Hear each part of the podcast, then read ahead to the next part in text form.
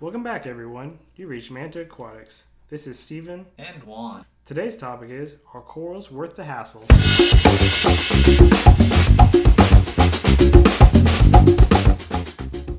How's it going, everyone? Another week has been achieved. That's right. We're back here trying to get rolling with our podcast episodes. You know, we've been busy with summer and work and other personal things. For me, it's just maybe fish stores and more fish stores. Yeah.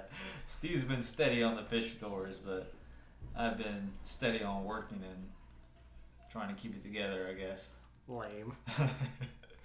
I went to Orlando. I went to all those fish stores. Oh, yes, yes. You did go to Orlando. That was a couple, like, almost a month or two ago now. July. Yeah. Last month. Oh, okay.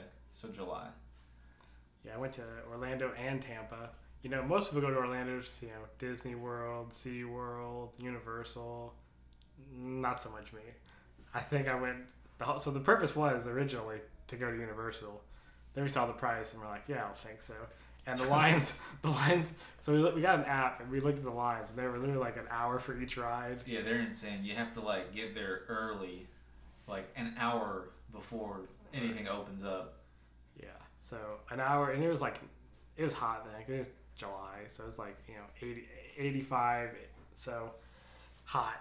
And yeah. so, and my, my point of the argument was, do you really want to stand behind some dude, because we were going to Universal, dressed in a Harry Potter robe, who hasn't bathed in three days, and just a nerdy guy who smells a lot. Just to get on a ride. Right, and stand behind him for an hour. And I was like, I don't want to do that. Or do you want to be in the A C? Right. With very few people in an aquarium store. And to me, and maybe that's just not everybody, I'd prefer to be in the aquarium store. So we went to, I went to uh, Worldwide Corals, Top Shelf. Uh, those were the two kind of like name brands, but then a bunch of other uh, local mom and pop stores. I did notice, however, saltwater is huge in Florida. Yeah. Freshwater is not really a thing. I think I went to one freshwater store, pure freshwater store, and the rest were like predominantly saltwater. Just saltwater stuff. Yeah. Yeah, I kind of get that vibe whenever I'm on YouTube. A lot of the Florida folks are just really heavy into saltwater, which is cool, but. And the freshwater store, it was nice, but it was like small. Um, it was just like mainly one room and like a side room.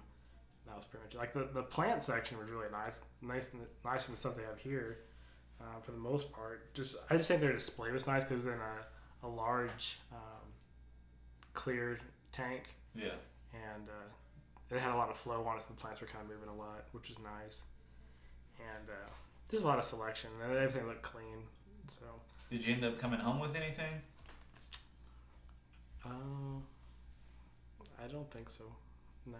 Well, so to preface that, I bought a one hundred sixty dollars leather coral from a local fish store, and I left it. I stayed at Juan's house that night, so I left it in the bag. And when I got it home, it never recovered. And you know, leather corals. This is a finger leather. Uh, it was a green one, and they're supposed to be super hardy. Like if you look on any website for leather corals, they're like the top one or two hardiest corals. Yeah. So I figured, you know, it could handle a day. I mean, pe- people just a little abuse, right? People ship coral all the time, and one day shipping is like the norm, right? Yeah. So I figured one day, and I kept it inside. It wasn't like it was in the car, but it just never recovered. Yeah, that's a that's a tough loss there. one hundred sixty. Yeah, that's the most I've ever spent on anything. I was like gonna say living. That's the highest you've. Yeah. yeah. Besides your clownfish. Well, they were only a hundred dollars. They're still cheaper. Yeah. And, uh, but it was weird because I I had a toadstool in there and I had a willow leather and they were both doing, just, they're still alive, still doing fine. So I don't think there's anything wrong with the tank. I just think it just couldn't handle being in the bag. Yeah, which is pretty odd. I mean, because it was, you had small frags of the willow and then this is like a massive. Right. Yeah. It was, it was almost as big as my toadstool, which is about two years old now. So I don't understand why, but you know, that's how corals go. Yeah. And um, you have any fish tank updates? Yeah, I got a coral quarantine tank, which kind of goes along with that story. But uh, actually, I uh, I got I had five different pests in my saltwater tank, and they've been keeping it pretty sad since February. Like, yeah. sad to the fact where I had to move all my my rocks. all my rocks, and I had left one rock in there because it had some G S P on it. And I didn't want to kill it, and um, the only thing I had in there was a yogurt cup, which I was using to keep my uh, willow leather in, because it kept floating away. Is that still in there? No, I took that out. I was gonna say. And I had a bunch of fake plants because I wanted to give the fish some cover. Yeah. And I figured if I put the fake plants in there, if the, I had fermented snails, if they hosted a plastic plant, I could just remove it and put a fresh one in there. Right. Yeah. So, and it wasn't, you know, anything. No bio load. Right, right. Exactly. So, so now my, I, I finally took out that one rock. I sacrificed the G S P. I was pretty sad about that because it was pretty well covered in it, but. But I took it outside. What did I took it outside? I just left it in the sun for like a week. Well, did you not have another little rock that had some on it? Yeah, I did. I I, I took a frag off of it, and I cleaned that frag really well. Yeah. But um, you should have seen all the stuff that came off that rock. I th- I counted thirty bristle worms. Oh gosh. About ten of those little white starfish, and uh, just it had it had bubble algae on it. It and that was a, Man. it was it was the source of bubble algae. That's where it kept coming from. That I, that was the straw that broke the camel's back. Right. Because I had bubble algae nowhere else but on that one rock. And I was like, I'm not letting this thing spread. Yeah. So I eventually was like, I'm just done with it. So I I sacrificed that one rock for the betterment of the tank. It's you didn't put it back in though, right? No. After it no. being outside for that. No, I actually it bleached it white, which I didn't know was possible because it was sprayed with that CaribSea stuff. So. Yeah. But apparently, if you leave it in the sun for a while, it turns white. Huh. Which I, you know, who would have thought? But, yeah. But now my my tank's back to pretty much normal. It's, it was a it was a long fight to get back to normal. Right, which led to you making your quarantine tank. Right. Yeah. And uh, I got I had cyanoalgae too. And I had that, uh, I got that medication for it. It actually works really well. You definitely want a airstone in there though. And, and if you buy the Aquarium Co-op airstone, do not put the green part, the actual air pump, into the yeah. water. You definitely don't do that. Yeah. Steve found out real fast that it's not submersible at all. Especially not in salt water. yeah. So, uh, just a tip for the, you know, viewers out there. Right. So, but yeah, my, my tank's doing better. Uh, How's the the Loach tank, the thirty-two gallon? Yeah, it's doing good. Uh, Juan gave me a bunch of moss, so it's growing fast. And I think I don't have any babies yet, but I do have four females and one male. I'm thinking about adding a uh, a second male. You have um, some baby loaches in your one eighty though, right? Yeah, so that's a different story. So I had a fifteen gallon growing up, so I had a bunch of babies in the one eighty. Then I put those into the fifteen, and uh, O N I P uh, changed their formula on their food, and so I started using the new food. Well, it breaks down a lot faster, and they didn't. It started making a big nitrate uh, ammonia spike. Yeah. And I'm pretty sure that's what killed off I think three of my babies. So I was I wasn't happy with that. So I moved three of them. The I had four remaining. I had seven originally. I had four remaining. So I moved three of them into the one hundred eighty gallon.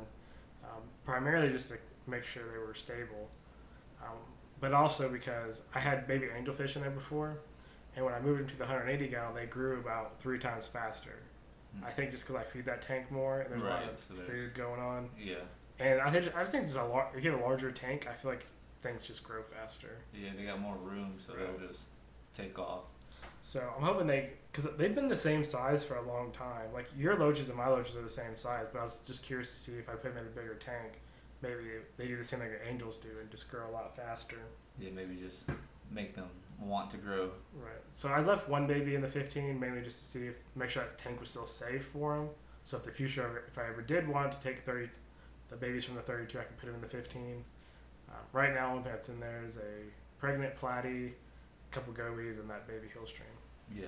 But right now I have two breeding tanks, a ten gallon quarantine for freshwater, and uh, my main one hundred eighty display, and that's for freshwater. And for salt I have my BioCube and a twenty gallon quarantine. Which you have a couple frags in there now, right? Yes. Yeah. Uh, Juan and I went to all the fish stores yesterday, or yeah. at least all the local ones we usually go to. And that's uh, five of them? One, two. No, that's four. four. Yeah, four. four. Yeah. So we went to all four yesterday. Um, my mom came with us. Oh she, my gosh. She ended up striking out. She did. And it wasn't like there weren't any fish that she wasn't going for. You know, yeah, wasn't she, for. She, she was looking for endlers, and two of the four had endlers.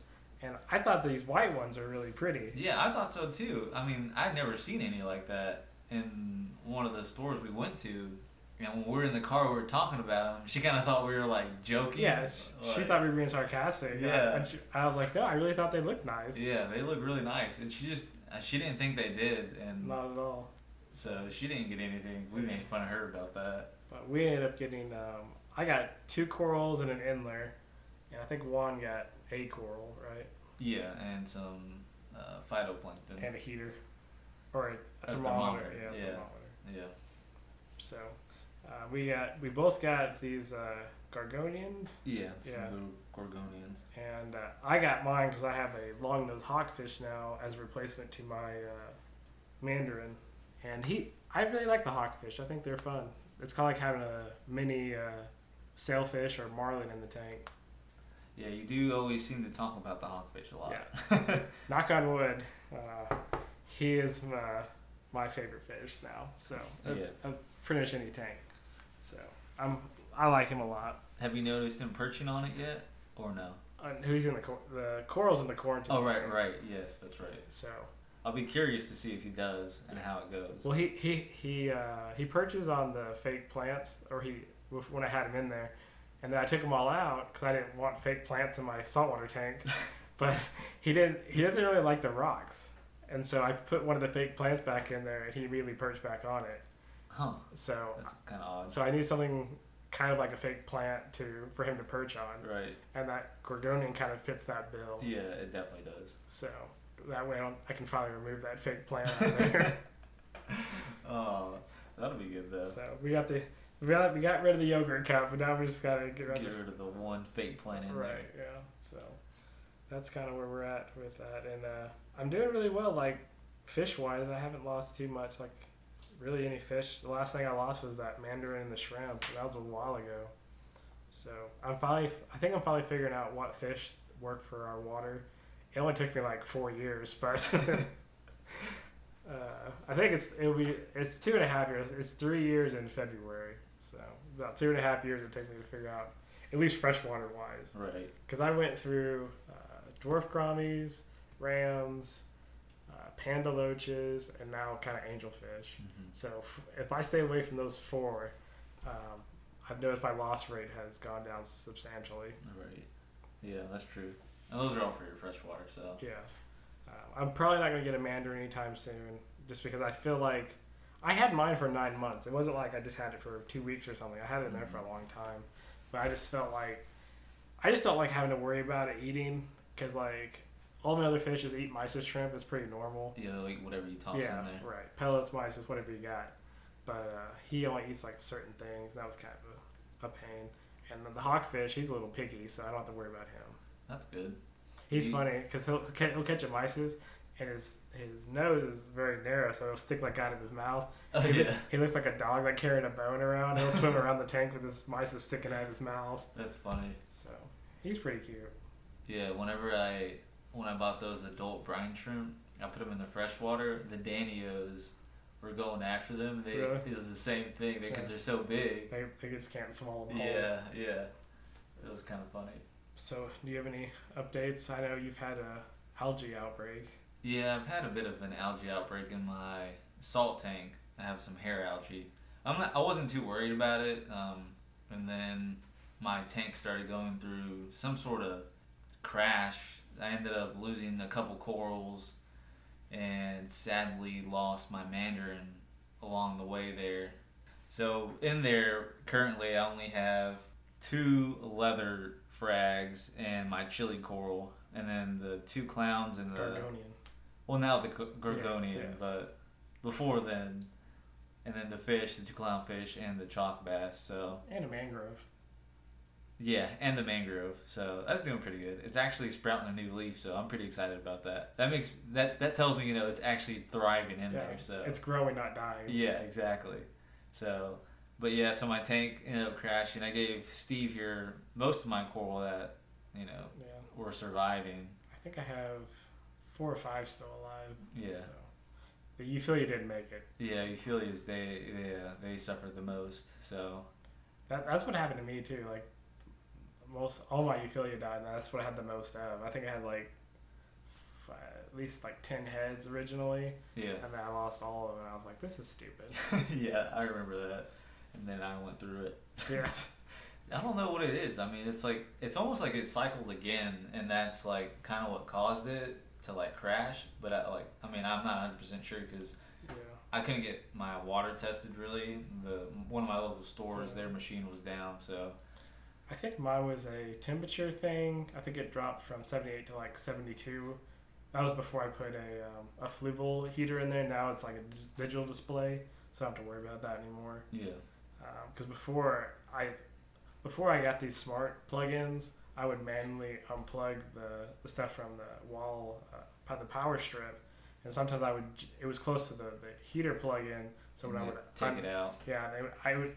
It wouldn't come all the way out. It was like raised up a little bit, oh, yeah, yeah. and then it, it would like lose power. Yeah. But I wouldn't notice it until like, I put my hand in the tank. I'm like, this thing's cold, and uh, so I definitely learned that temperature, at least for saltwater, is very important. Yeah, it really is. I've done that like. Once where I noticed my um, my heater had been unplugged because I, I did the same thing. It was I had done a water change and I had accidentally unplugged it and didn't notice it because it was just raised a little bit. Right. Yeah. Until I started touching the water like like how you did, just messing around with the rock work, and I was like, it's kind of chilly in here. I mean, the corals were fine. That's the thing. They didn't really like tell me that it was too cold, but you know, I put my hand in there and it was. Yeah, I I would say that and. Uh, The remitted snails, so they like to bury into euphilia, and uh, they go into the skeleton, and I feel like that really messed with them. Mm-hmm. And then at night or during when the feeding time was, they would extend these like almost like a like a cast net we used to catch fish with, and uh, that would really bother them. And so they stayed closed a lot, so they wouldn't feed, and that would slowly kill them. Um, so, but hopefully remitids were done, and um, obviously, like I said, I got a new heater that. So that temperature thing shouldn't be much of an issue. Yeah. But yeah, so I got a lot of green hair algae, but I ended up getting a tuxedo urchin, which I wanted to begin with, but the algae was just an excuse to get one sooner. And he's doing a really good job in there. He's really munching down on that algae, and I enjoy seeing him going around. Yeah, I tried to get one um, from all the local fish stores, and they didn't have one, so... Yeah, they, they're saying they're having a hard time getting some in. Yeah, they had a, a pin cushion... And like the the black urchins, the long the, the long, pencil, yeah. Well, the pencil and the long spined. Yeah. But I didn't want to deal with the long spine because I I heard if you even brush up against them, they, they stab you. So.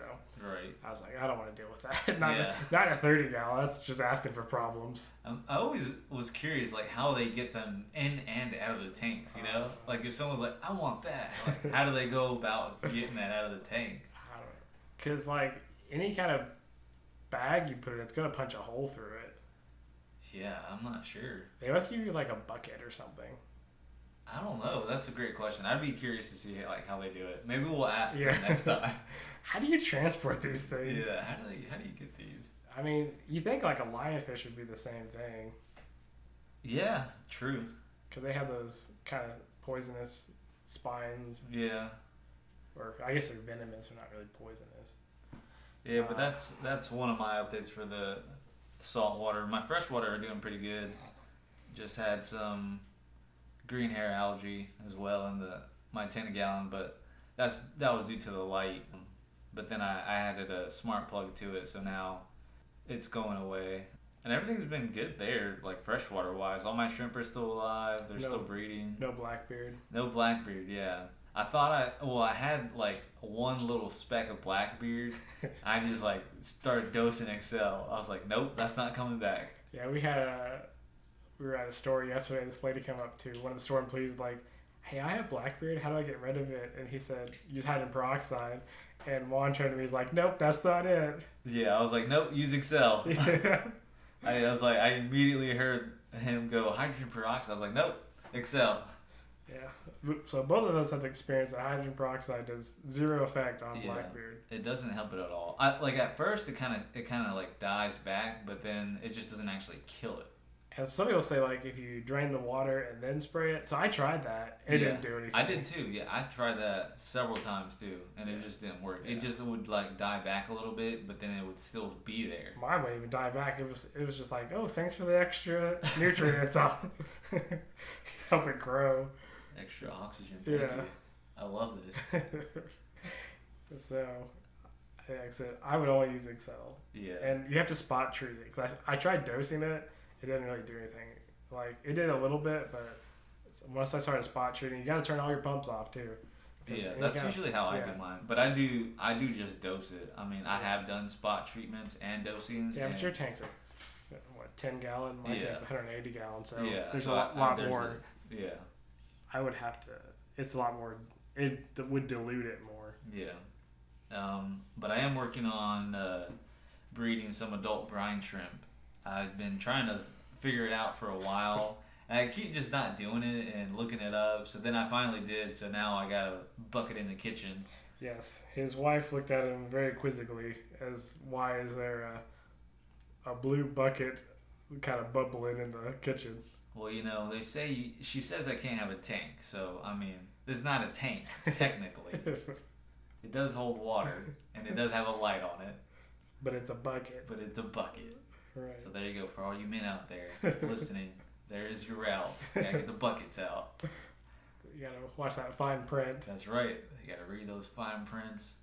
Get all legal all on those contracts there. So I got that going. Hopefully, hopefully I can get some brine, some adult brine shrimp, and um, give Steve some here.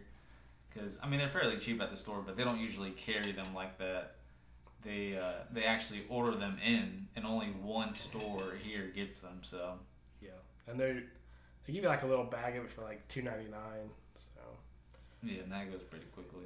Yeah, I think mine lasted like two days. It's, it's more like a treat than anything. Yeah, so that well, I'll see how that works out. Hopefully, I mean, it'll do good. I mean, I can hatch the you know baby brine, but it's getting them to the adult size that I'm really hoping for.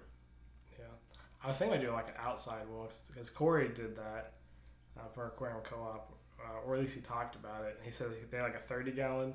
They just put a sponge filter in it. Yeah. But he said it's nice outside because mosquitoes wouldn't get in it. Yeah. So, but I'm curious to see if you can actually grow them in a bucket. Yeah. We'll see. We're going to find out here in a minute. So, but yeah, that's about all, all my updates that I have. I'm trying to, you know, let the tank kind of do its thing. And maybe by the end of the month, I can start adding more corals in there. Um, I do want to get a couple gobies, these two red-headed Mexican gobies, but I'm still on the fence with those, but we'll see. I mean, right now I'm kind of just letting the tank do its thing, so just coasting. Hopefully it'll, doing my water changes and keeping an eye on it will, will help. So. That's it for the updates. Now back to the topic. So why do you think corals are a hassle? Oh man, there's so many reasons why they're a hassle. Prices. I think that I think prices is like the biggest one. I mean, cause you know we come from freshwater, and everything in freshwater like is you know fairly cheap, and you can get like like plants. You know, you can get a whole bundle of plants for like maybe five, depending on what kind of plant it is, five or ten dollars. That's the thing with plants, like like. If I wanted one of your plants, I would just say, hey, Juan, I want some of your plants now. Yeah, and I'm like, okay, yeah. yeah. I just go in the tank and start cutting some away. Right. That's it. If I go like, Juan, I want some of your corals.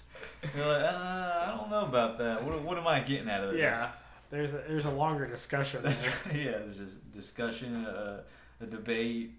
I remember an episode of Seinfeld we talked about when you ask a favor, the bigger the pause, the bigger the favor.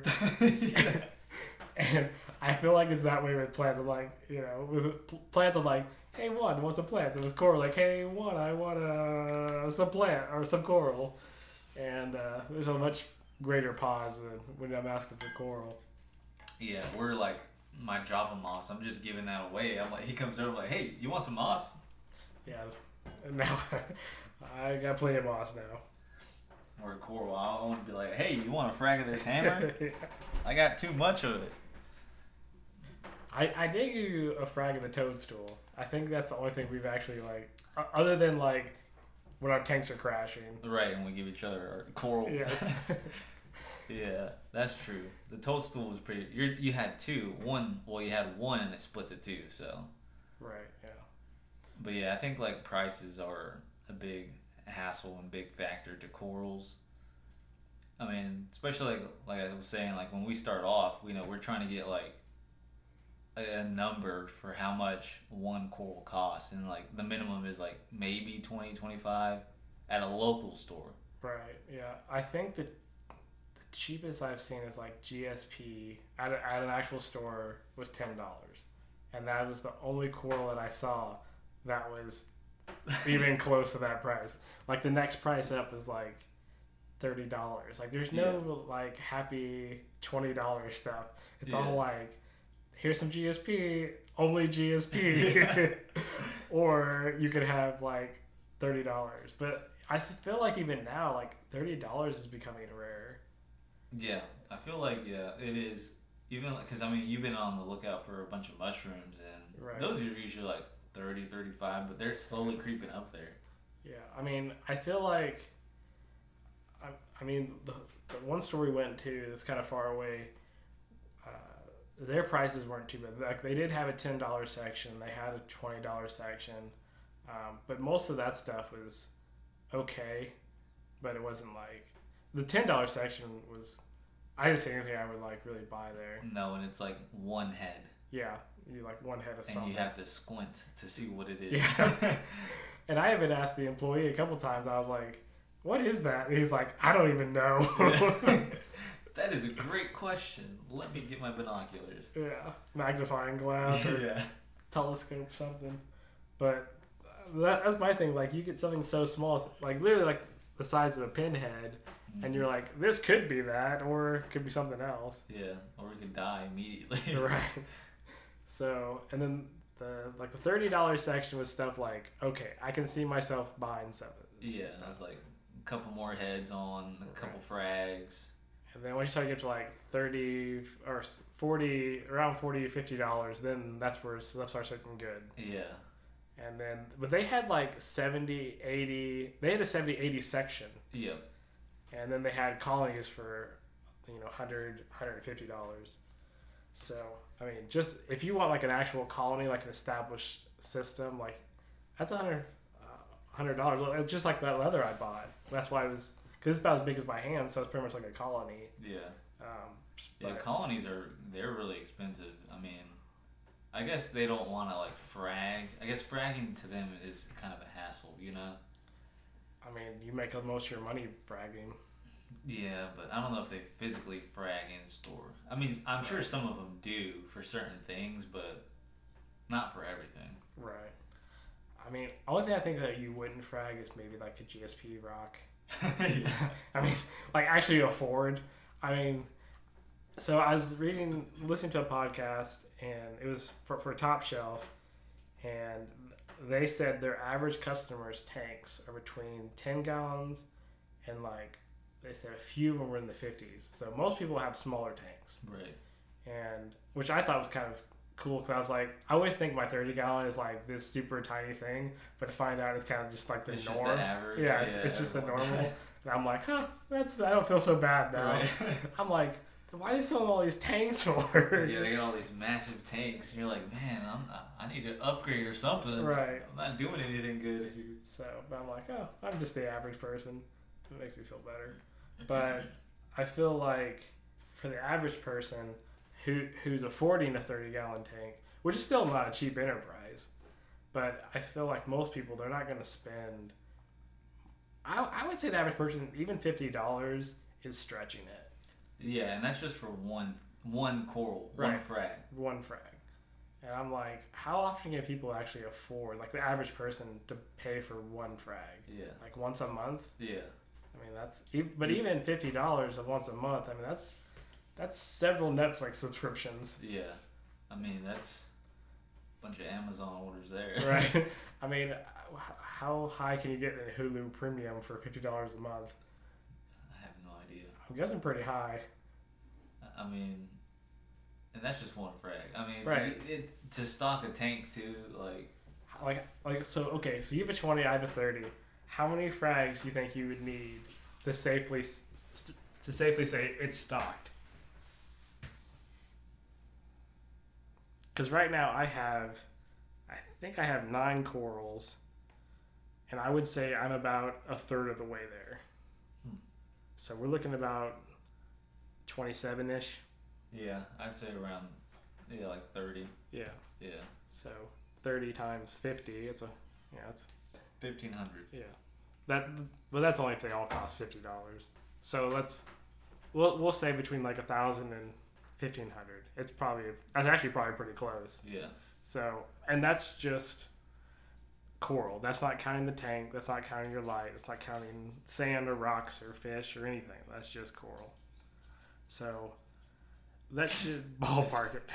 Fifteen hundred. Yeah, that, that's it's a huge number. And that's, but I feel like that's a pretty good number because I not all those are, are going to survive. Like yeah. Of that thirty, I would probably say, on a good day, twenty survive. And that's the thing. Yeah. The from the ones that survive to the ones that die, you know, that's like money lost there. Right. So we're going to say on a good thing, twenty or ten of your corals just died. So that's ten times fifty. That's that's five hundred dollars that you just lit on fire. Yeah, that's five hundred dollars you got to replace too. Right, exactly. So and that's that will take at least a couple more months, if not half a year. Right, and I'm I, and I'm saying you're always gonna have to re- be replacing those thirds. Like I don't care how long your tank's been up, how long you've been doing it. I feel like you're still because I, I I went to Top Shelf and Worldwide Corals. I looked at like their displays. And I saw some corals dying, like cause they were touching and they were singing each other, and I'm like, even these guys, these guys are like experts. They have biologists on staff. Some of them were like working in store. Yeah. They still have coral loss. Yeah. So I'm like, I'm just some guy, you know, some hanging, out. Yes, hanging out. Yes, hanging out. I'm definitely gonna kill some stuff. You know, quarantine tank or no quarantine tank, some of those corals aren't gonna make it. Yeah. But I felt like, I mean, it is it is expensive. Yeah. It and, definitely um, is. There's no real way to get around that. No, not unless you have like a friend who's been in the hobby longer than you have, and they just have colonies of. Yeah, but I mean, even we just established. Even I mean, we're pretty good friends, but even we like. We're like well, we don't have colonies like right. massive colonies. But I mean, if you had massive colonies, I'm like, give me a colony. Maybe not a colony, but a frag of a colony. Yeah, I mean, I, I would probably give you frags of pretty much all my corals just because I would want a kind of like a backup like a backup right because right. if my coral ever died I would at least have a backup there. Yeah um, and I and we'll probably do that in the future once you know we have yeah colonies whenever we get to that yeah. stage. Well right now we so right now we both have learned tank crash one on one. Yes, we really we really have. And when I first heard of tank crash, I thought it meant like everything in your tank died, and maybe that's a thing, but I feel like it's not necessarily a thing. I think that's just like you can have a partial crash. Yeah, yeah, which is what we both have had. So yeah, because I didn't lose all my fish, and some of my corals did make it, um, just a small percentage. I feel like it depends a lot where you buy your corals too. So we have one store here um, that's pretty high dollar.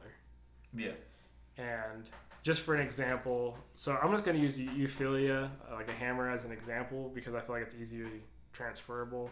So at this store, they have, I think the Euphilia have like two or three heads, and they want, I think, one hundred eighty dollars for that amount, which depending on where you are, that could be a great deal or it could be like, I'm robbing you. Yeah.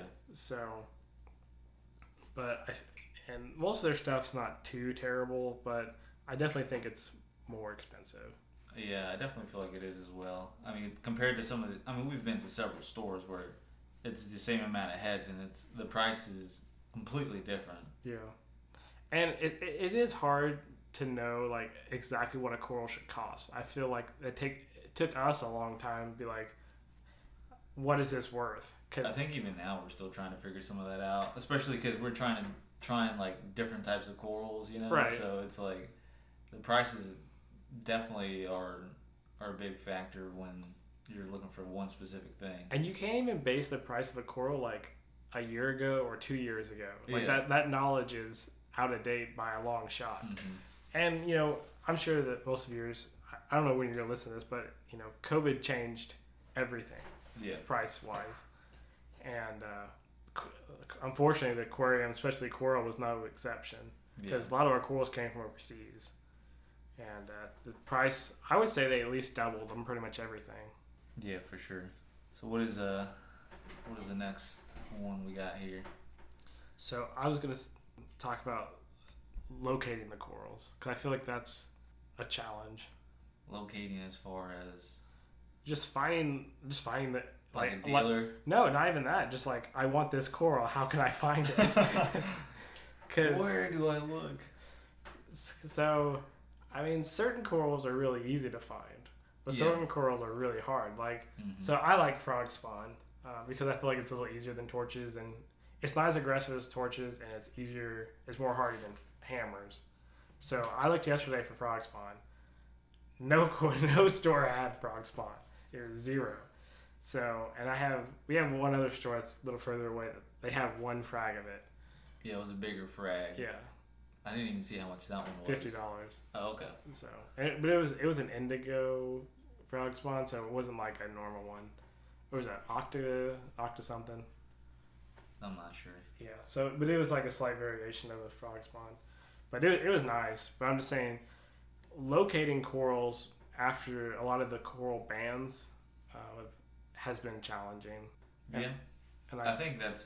I mean, that goes for everyone as far as local fish stores as well. Yeah, and I and I I, don't, I talked to a guy who's an importer of coral, and he said even just G S P and Xenia have become impossible to find, which I thought was funny because like that that's like somebody saying, well, like let's just say like you you kind of work like a landscaping or a gardening thing. Um, that's like going to the garden and be like, hey, I can't find dandelions and you know some kind of other weed, right? And you know. Like, well, ten years, you know, normally that's like just tango, you know, yeah. we don't even want these things. And that's kind of how Xenia and G S P are in the hobby. Like, they're just weeds from those people. Yeah, they're like the moss of the freshwater. Right. So, I mean, no one really has to hunt them down. Yeah. But I mean, he said those, even those are getting hard to find. So I would say that's a pro and a con as far as coral being housed. I think it's fun because it is like an Easter egg hunt.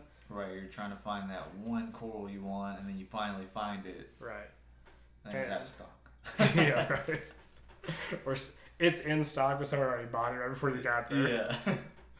So I feel like that's that that's a it's it's a fun thing because like if you hunt coral for like three months or two months, mm-hmm. and then you find it, you're all excited, like where. Or you're like me, where you add it to this internal list you got going right. on, and then you just forget about it because you can't find it. And then one day you go, you find it. You're like, oh, there it is. Exactly. So, and hopefully as they aquaculture more stuff, that will become less of a problem. I feel like it will. I mean, a lot of places are starting to do a lot more aquacultured corals, and I feel like it'll be it'll be good for the hobby itself. I mean, they do say a lot of these corals that are being aquacultured are a lot more hardier, and they'll be more, you know, forgiving because it's. You know, you, you're putting them in a tank like yours, you know, and it's, you're going to forget to do water change here and there, but. I never forget to do water change. So they'll be, you know, they'll be a lot stronger and hold on than one of these wild caught corals that they're bringing in. I had a question for you. So do you see um, aquacultured corals being a big thing in the industry or locally?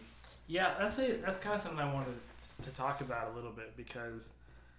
So, in my opinion, I think aquacultured corals are going to be the key to saving the actual coral reefs in the wild. I know a lot of people, you'll talk to them and be like, oh, you're taking coral from the wild, that's going to hurt, hurt the reefs. But in reality, if, you know, if global warming's a thing, and, and, and that, I do think global warming's a factor, but I don't think it's necessarily the key factor why the corals are dying, because... You know, if if you raise the temperature in your tank, yes, that's going to be a detriment to the corals, but I don't think that's like the only thing that's the right. problem. Um, I think it's honestly, I think it's pollution in the in the, the water. In the water, yeah. Because, I mean, if you have a good tank and I dumped Coca-Cola in it, it's probably not going to do so well. um, so... Yeah, because, I mean, I know a lot of people usually raise their heat for right. certain issues. Right. And, I mean, corals... But corals can handle fine. it. Yeah. But um, I know a lot of, like, Worldwide Coral... Um, they working with, uh, I, th- I heard SeaWorld, I think Disney too. Yeah. Um, they're working with them is to make more aquacultured coral. And it's not just, a lot of that stuff's not even for the hobby. It's just for... It's just for the reefs. Yeah, to help the reefs out. But I, I felt like, and I told Juan this, I felt like if they made corals for both the reef and the hobby, they could fund their research through the hobby. Yeah. You know, sell hobbyists the coral... and then use the other coral for um, to put back in the reef. You know, it's like those shoe companies. Like every shoe you buy, they it goes back in the ocean. Yeah, well, oh, well, your coral does. I mean, uh, you probably shouldn't throw the shoe in the ocean. But I'm saying, like, one of the shoes goes to like a homeless kid or some, you know, some disadvantaged kid. And I, I feel like you could do the same thing with coral. Like for every coral a hobbyist buys, or every two corals or something like that, put one back in the ocean. Mm-hmm. And I think the same thing could go with fish, aquacultured salt fish. You know, for every fish you buy, put one back or something. Um, I feel, feel like that would be a way to not only f- fund it, because I feel like right now they're trying to do it with grants and taxpayer money, and I feel like that's wrong. I feel like you could fund this, at least a majority of it, through, from the hobby. From the hobby. And I don't think a lot of the hobbyists would mind either, because no. I mean, I mean, we all enjoy, like, especially as we have saltwater tanks with corals and fish, and we all enjoy a reef tank. Yeah. And to see that the oceans are being helped and reefs being restored would be a big plus. Right. And, and I feel like it would help our conscience too, because I'm like, I don't I don't think anybody in the hobby wants to hurt hurt the ocean. No. And I feel like most of us want to help the ocean. So I feel like that's a it'd be an easy way to kind of assist it. The, the healing of the ocean. Do you think you see a lot of local fish stores, you know, asking for aquacultured corals when they're ordering? I think most thing, like most things, they're going to go for the cheapest price. And one of the pros I wanted to talk about as far as corals is, um, and I'm really not sure how to put this, but I feel like they're like a puzzle, and uh, my job as an aquarist is to keep them alive. But there's like ten thousand factors that go into this. Yeah.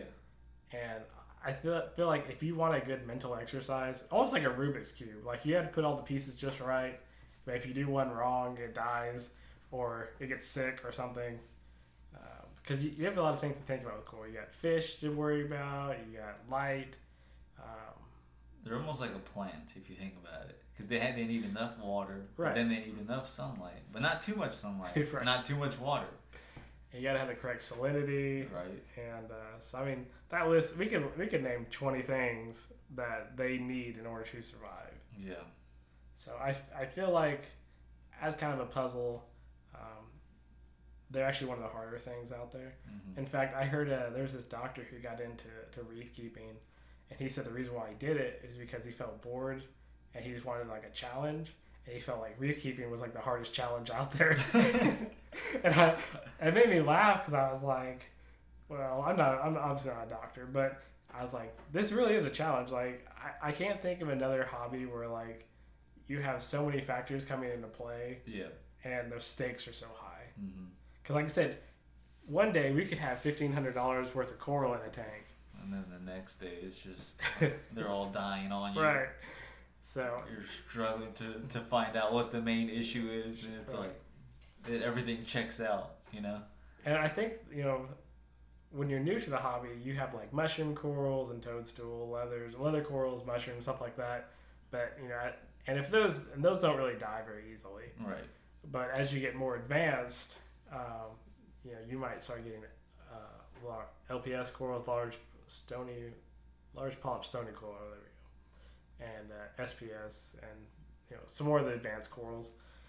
But I feel like even as you get more advanced and you you maybe um, avoid some of the beginner mistakes, you the stakes go h- higher. Higher, yeah. So, and I feel like there's a trap there as far as a hobbyist. Like, you you you always try to raise the stakes. Yeah. and then you get you get too high. Right, then you get burned. Yes.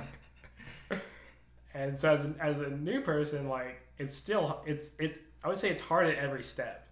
It's never there's never a point in the hobby where we, I mean, even the most advanced person, like the most S P S high grade tank, I don't feel like that's you would never like not be stressed or challenged by it. Yeah, I definitely don't. Especially an S P S tank. That's right.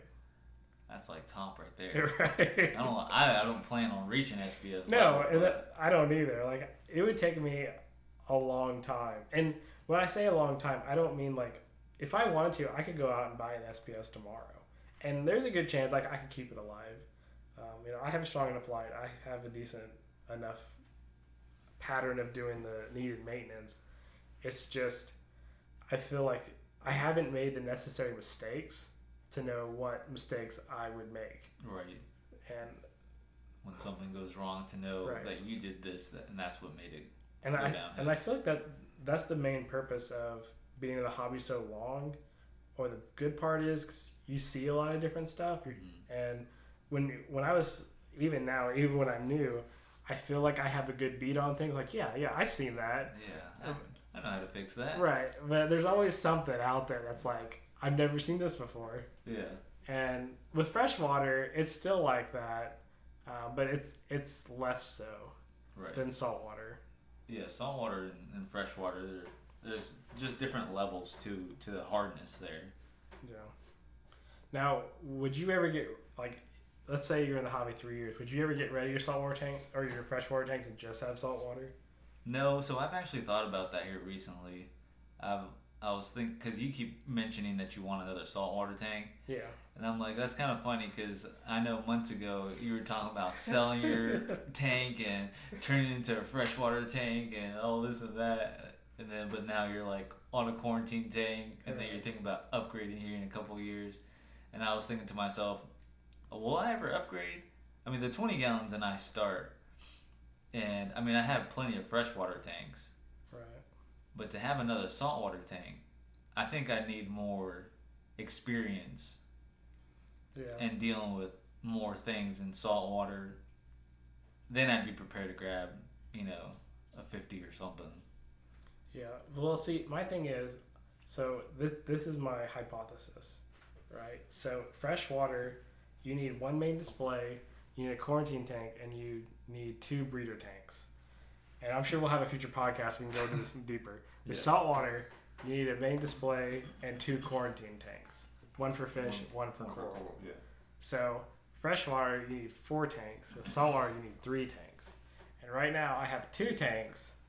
And I the reason I want a bigger saltwater tank is so I actually have a display. Because right now, BioCube's not really a display tank. I mean, it's, it's nice and all, but it's... compared to my one hundred eighty gallon downstairs, it's it's not much. Like a shoebox. Yeah, it's a nice starting tank. Right. Into the hobby, the saltwater side at least, right. of it all. And that, that's why I have it, and that's why I like it, because I want to make my mistakes. At least, at least You're, you want to make the big mistakes right. in a small tank. Exactly. The big mistakes in a big tank. Yeah, I want to make little mistakes in a big tank and the big mistakes in a little tank. Yes. So I feel like... Um, so maybe maybe... listeners, maybe if you're just starting out, start out with that small tank. So the, another thing with coral I wanted to say was, I know a lot of people, like if you go to a public display, like an actual public aquarium, and you see saltwater stuff, ninety-five percent of the time it, it's a fowl or fish only tank. Uh, so I went to the Georgia Aquarium when I was coming back from Florida, and most of the tanks there, they had I think one or they had like a handful of coral tanks, like maybe five or six, uh, but the majority were definitely fish only. Right. And I think the reason they do that is because it's it's a lot simpler. It's less maintenance. Right. Yeah, it is. Um, but for the for the home hobbyist, if you have a twenty gallon um, and you just put rocks in there, let's say, take Juan's tank for example. He's got three fish, a clown, and a chalk bass. How fun do you think that tank would be if you took away the coral? It would not be. Yeah. And I, I think it's the same way with, with freshwater. Like, if if you, if you take away the plants. Yeah, if you, if you take away the plants, I mean... and just have fish. Yeah, it wouldn't be as hard Oh, no. It's definitely easier. Yeah, because, I mean... Blackbeard just... would never have been a thing. Yeah. Yeah, that, that wouldn't have been an issue to begin with. No, it wouldn't have. The only thing you do have to worry about is, like, ick, or in case of salt, ick, and velvet. Yeah, or fish bullying each other. Yeah, right. So, I mean, but I think it, it, it definitely would reduce the difficulty level. But I think it also reduces the, the fun factor. It definitely does, because even now that, you know, I don't have anything in there besides the leather and now my chili coral and the gorgonian, you know, I, I'm like, thinking, well, what other coral can I get in here now? You know, right? Like, what else do I want? Like, just looking at the tank itself, like the fish are, are doing well, you know, but it's it's just, you know, fish and the rocks pretty much. And I honestly think it'd be hard to go to fish stores all the time because you're gonna, if you have a saltwater tank, you're always gonna have to walk past the coral section. Yeah, you're always, that's gonna be in the back of your mind all the time. Is like, you know, I could add this, I could try it. Yeah. Let's go ahead and try that. Right. Now, see if the tank's good. But uh, I definitely think it it definitely raises the stress level. I won't say it won't, because it's definitely going to raise your stress. And, you know, a lot of people, they buy aquariums to not have stress. Yeah, that's why I bought one. Yeah, how's that going? Well, now we don't got coral in the saltwater tank. So, do you feel like your stress has gone up, down, stayed the same? So, it went up when everything was, was happening as far as the tank crashing and stuff. Right. But then I kind of stepped back and I was like, okay, well, it's going to crash and I can either stress about it and worry about it the entire time, or I can just, you know, try and save as much as I can and try and figure out what the issue is. So... I mean, it did, it's still kind of stressful, and even now, like, I still stress, you know, if I add something now, will will the tank still be okay, or is it going to die, or how are my fish doing, which is another reason why I'm holding back, because I want to make sure the fish are still doing good, which they are. I mean, they're all eating, I mean, so it's just, I mean, giving it time. Yeah. But I mean, if you didn't have coral, and your fish were still eating, you probably wouldn't even know you really had a problem. Definitely not. So, so my thing is, because of that, you may not have known t- to change something. Mm-hmm. Yeah. So the coral can kind of be like an early warning system too, because slight fluctuations in the parameters, coral are going to show you pretty quickly. And plants do this too. Plants show you, hey, they, I'm turning yellow or I'm dying. Yeah. Long before sometimes fish will. Mm-hmm. And I feel like they can be kind of an early warning system. Hey, something's up. You might want to check the parameters. Yeah. Yeah, that's true. Because I know my corals did that. They they were dying before the, the fish were, so they're, mm-hmm. they're kind of like that. So, I mean, in that sense, I mean, unfortunately, in saltwater, usually your coral or more... They'll show signs first before, right. before anything else. And coral are generally more expensive than fish. Yeah. So, I mean, it's a sad thing. Yeah, it really is.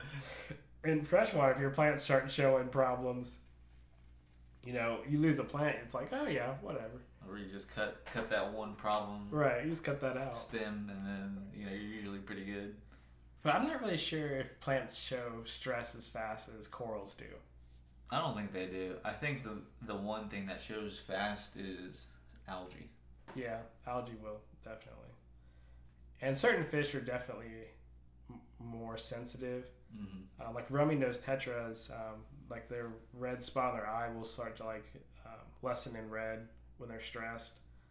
Um, that's kind of a, a good indicator. Like some fish will act stressed too. Yeah. It's not... Um, They'll lose their colorations. And I've, I've talked to a lot of older hobbyists, and a lot of them don't even really test their parameters. They just kind of wash their tank. Yeah. And I feel like both are important. I feel like you need to test your parameters, but you also need to watch the tank. Because I think a lot of times the tank will let you know if something's wrong. Yeah, for sure. But I do think I have seen a raise in like hobbyists in a local area, like donating corals or anemones or something like that for like store credit or something. And, but, and then the store selling it for actual money. Um, I, do, I have seen some of that. Uh, with COVID though, however, I feel like that's becoming more stingy. Yeah. And I feel like a lot of black market um, coral selling is going on right now. A lot it, of back alleys. It really is. Selling. I mean, I, I've met people in basements and bought coral, so. Yeah, that's true. And I don't feel bad about it, because, I mean, it is, I mean, most of it's aquaculture anyway, and you're supporting a, you know, a local hobbyist. Yeah. So, I mean, is it better to buy from a local hobbyist in, you know, his basement, or is it better to buy from a store and you don't really know where that coral came from? Mm-hmm. So, I, I would rather buy from a local hobbyist because, A, it's cheaper. B, you know, it's probably going to grow, I would say, in our water, but it's all R O D I water anyway. Mm-hmm. So, but I'd rather buy from, from another hobbyist. Yeah. You just have to be careful with local hobbyists because sometimes they do have pests and they may not tell you. That's true. But that's true of stores, too. Yeah, I was going to say, you can get that from stores as well. I mean, we saw when we got our Gorgonians, you know, they had Aptasia in the tank. Yeah. So, yeah, you got to dip in quarantine. Right. Yeah, that's the whole point of a quarantine tank. So, but yeah, I so I mean, would you rather buy from a local hobbyist or would you rather buy from a store? It really all just comes down to price. Yeah. I mean, it, I mean that's, that's really, that's really all, it. Yeah, it's the price is what really makes corals the hassle. All right, so let's let's remove let's remove price. Let's say it's a euphilia or something like that. All right, you, you like scullies. We'll say it's a scully. So I have a scully. I'm asking one hundred dollars. A store has a scully. They're asking, let's say, one hundred ten dollars. Let's make the same, one hundred dollars. We're both one hundred dollars. Which one are you going to buy from? I would buy from the local store. Really? Yeah. So what would be your reasoning from the local store? Just convenience? Yeah, just convenience. I mean, I don't have to drive or meet anyone somewhere. Right.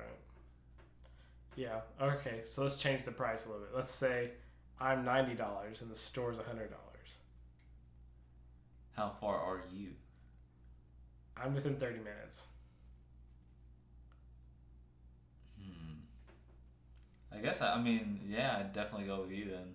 Okay. So ten dollars is the breaking point. my next every, qu- every penny counts. So my next question is gonna be like twenty dollars. Okay, I'm eighty now, and now you're a hundred. So. So at ten dollars, you think about it though. You yeah, you definitely think about it. I but mean, that's see, why you ask how far. See, you know? My thing is that okay, so let's say it's a ten dollar difference, but you also have to get your water filled from the store. You're probably going to still buy from the store, right? Yeah, I'd probably just still buy from the store. All right, but now we're twenty dollars difference. Is there as much hesitation, or is, are we still? Yeah, yeah. I'm not sure. I mean, so so twenty is still hesitant. So, twenty is still so, hesitant. Okay. Yes. So let's let's make let's jump num- numbers of twenty instead of ten. So let's say I'm at let's let's say half price. We'll say half price. We'll say fifty dollars yeah. for the same skull. I wouldn't even think about it. All right. So no hesitation at fifty. No. Okay. So we're somewhere between once we reach about half price. Yeah. All right, so let's raise a little bit. Let's say sixty dollars. So forty dollars difference. Yeah, I'd, I'd still go to, to right. you. All right, so we're almost there. So so, so seventy dollars. Where are we at? seventy dollars, no, nah, there's still hesitation there. Okay, so right there, we, we can see the divide. Yeah. So sixty dollars and seventy dollars is the breaking point. Yeah, most okay. definitely. All right, so if you're listening to this... Sixty percent is where you want to be at. That's that's true. So that's that's where you gotta be selling, and which is tr- funny because we, so we found this this basement guy, and uh, he's about half price right. for for what we've seen, and I think that's why there's so such little hesitation from us, because mm-hmm. if he was, I think even like in the same ballpark, we wouldn't even consider that. No. Yeah, because he's far. He's two hours away. I was gonna say yeah. The him being far also plays a big factor. Right. If he price. was closer, like thirty minutes, definitely less. I th- I think we'd get in trouble from that close. I think so too. so, so let, let's say instead of two hours away, he was an hour away. Yeah, I mean that's still trouble there. Right. So it's probably best he's two hours away. Because there's a little hesitation when you're two hours away. Right. So it's, so, so it's not just price. It's also no. distance. Yeah, because, I mean, we go about an hour away for right. our one far well, store we have. Yeah, that one store. Yeah. I, I mean, anything for me is an hour away. Right. Yeah, so that's not even a factor. So, I but would, for me, being right. in, in the city limits, you know. But I would also say, too, it, it's a, it's two hours away from all the other fish stores. Mm-hmm. There is one that's thirty minutes away from him. But um, I feel like if he was closer to a bunch of other fish stores, it'd be less hesitation. Mm-hmm. But because he's by himself and far, he has to have cheap pricing. Yeah. Because if, if he even had, like... anything remotely close to everyone else. Right. We wouldn't even consider it anymore. No. So, if you're listening and you're far away... give us a yeah. call. So, but I feel like... So, so I've gone out there once. Well, you've never been there, have you? No. Yeah. So. Well, I didn't have a reason to go, you know. Yeah, the tank cra- crashing. The crashing. The crashness. So. The crash of twenty twenty-one. And and you switched jobs, too, which was kind of a factor, too. Yeah. So, but now the job's looking up and mm-hmm. the tank's looking up. Right. So those factors combined make up for a perfect disaster. And we found a cheaper place, uh, the half price place. Mm-hmm. So I feel like those three are going to work into coordination. Now we just have to. So well, now you'll have to stay tuned for all the new corals we're about to be purchasing here in a minute. Yeah. So, but I feel like you can get into trouble with cheap coral though. Yeah, you definitely can. I mean, because the only reason I say that because like. With plants, if they were cheap, like five dollars, ten dollars, whatever, you could still buy a bunch. It'd still probably be okay. Mm-hmm. But with coral, like even a cheap coral, let's say it's twenty dollars, thirty dollars, and that's probably pretty close to accurate. Mm-hmm. If you start buying five of those, that's still quite a bit. Yeah. I mean, even at twenty dollars, still one hundred dollars, mm-hmm. which, I mean, is still really good. If you could buy five corals for one hundred dollars, I'd be pretty happy about that. Yeah, I would too. I mean... most around here, you buy two and you're already at hundred dollars. Sometimes you're at, well, even at one, you're above hundred dollars, depending on where you go. Yeah. So I mean, just uh, my local store here, just a hairy mushroom, ninety dollars. Which, depending on where you are, that you might just throw up a little bit in your mouth right then, or you might have been like, "Oh, that's a good deal. Where should I go to?" Yeah. So, and this other place though, eighteen dollars. So you can see. That's a huge difference. That's more. That's way more than half. Mm-hmm. So now you understand why we're willing to drive two hours for this other place. Yeah, I definitely understand that now. Yeah. So stay tuned. Hopefully we'll have many more corals in the future. And uh, yeah, let you know of all our troubles we get into. Yeah. Sure. All right, everyone. We'll be talking to y'all hopefully next week. Yeah, thanks for tuning in. And uh, we'll catch you guys later. Keep mini tanks.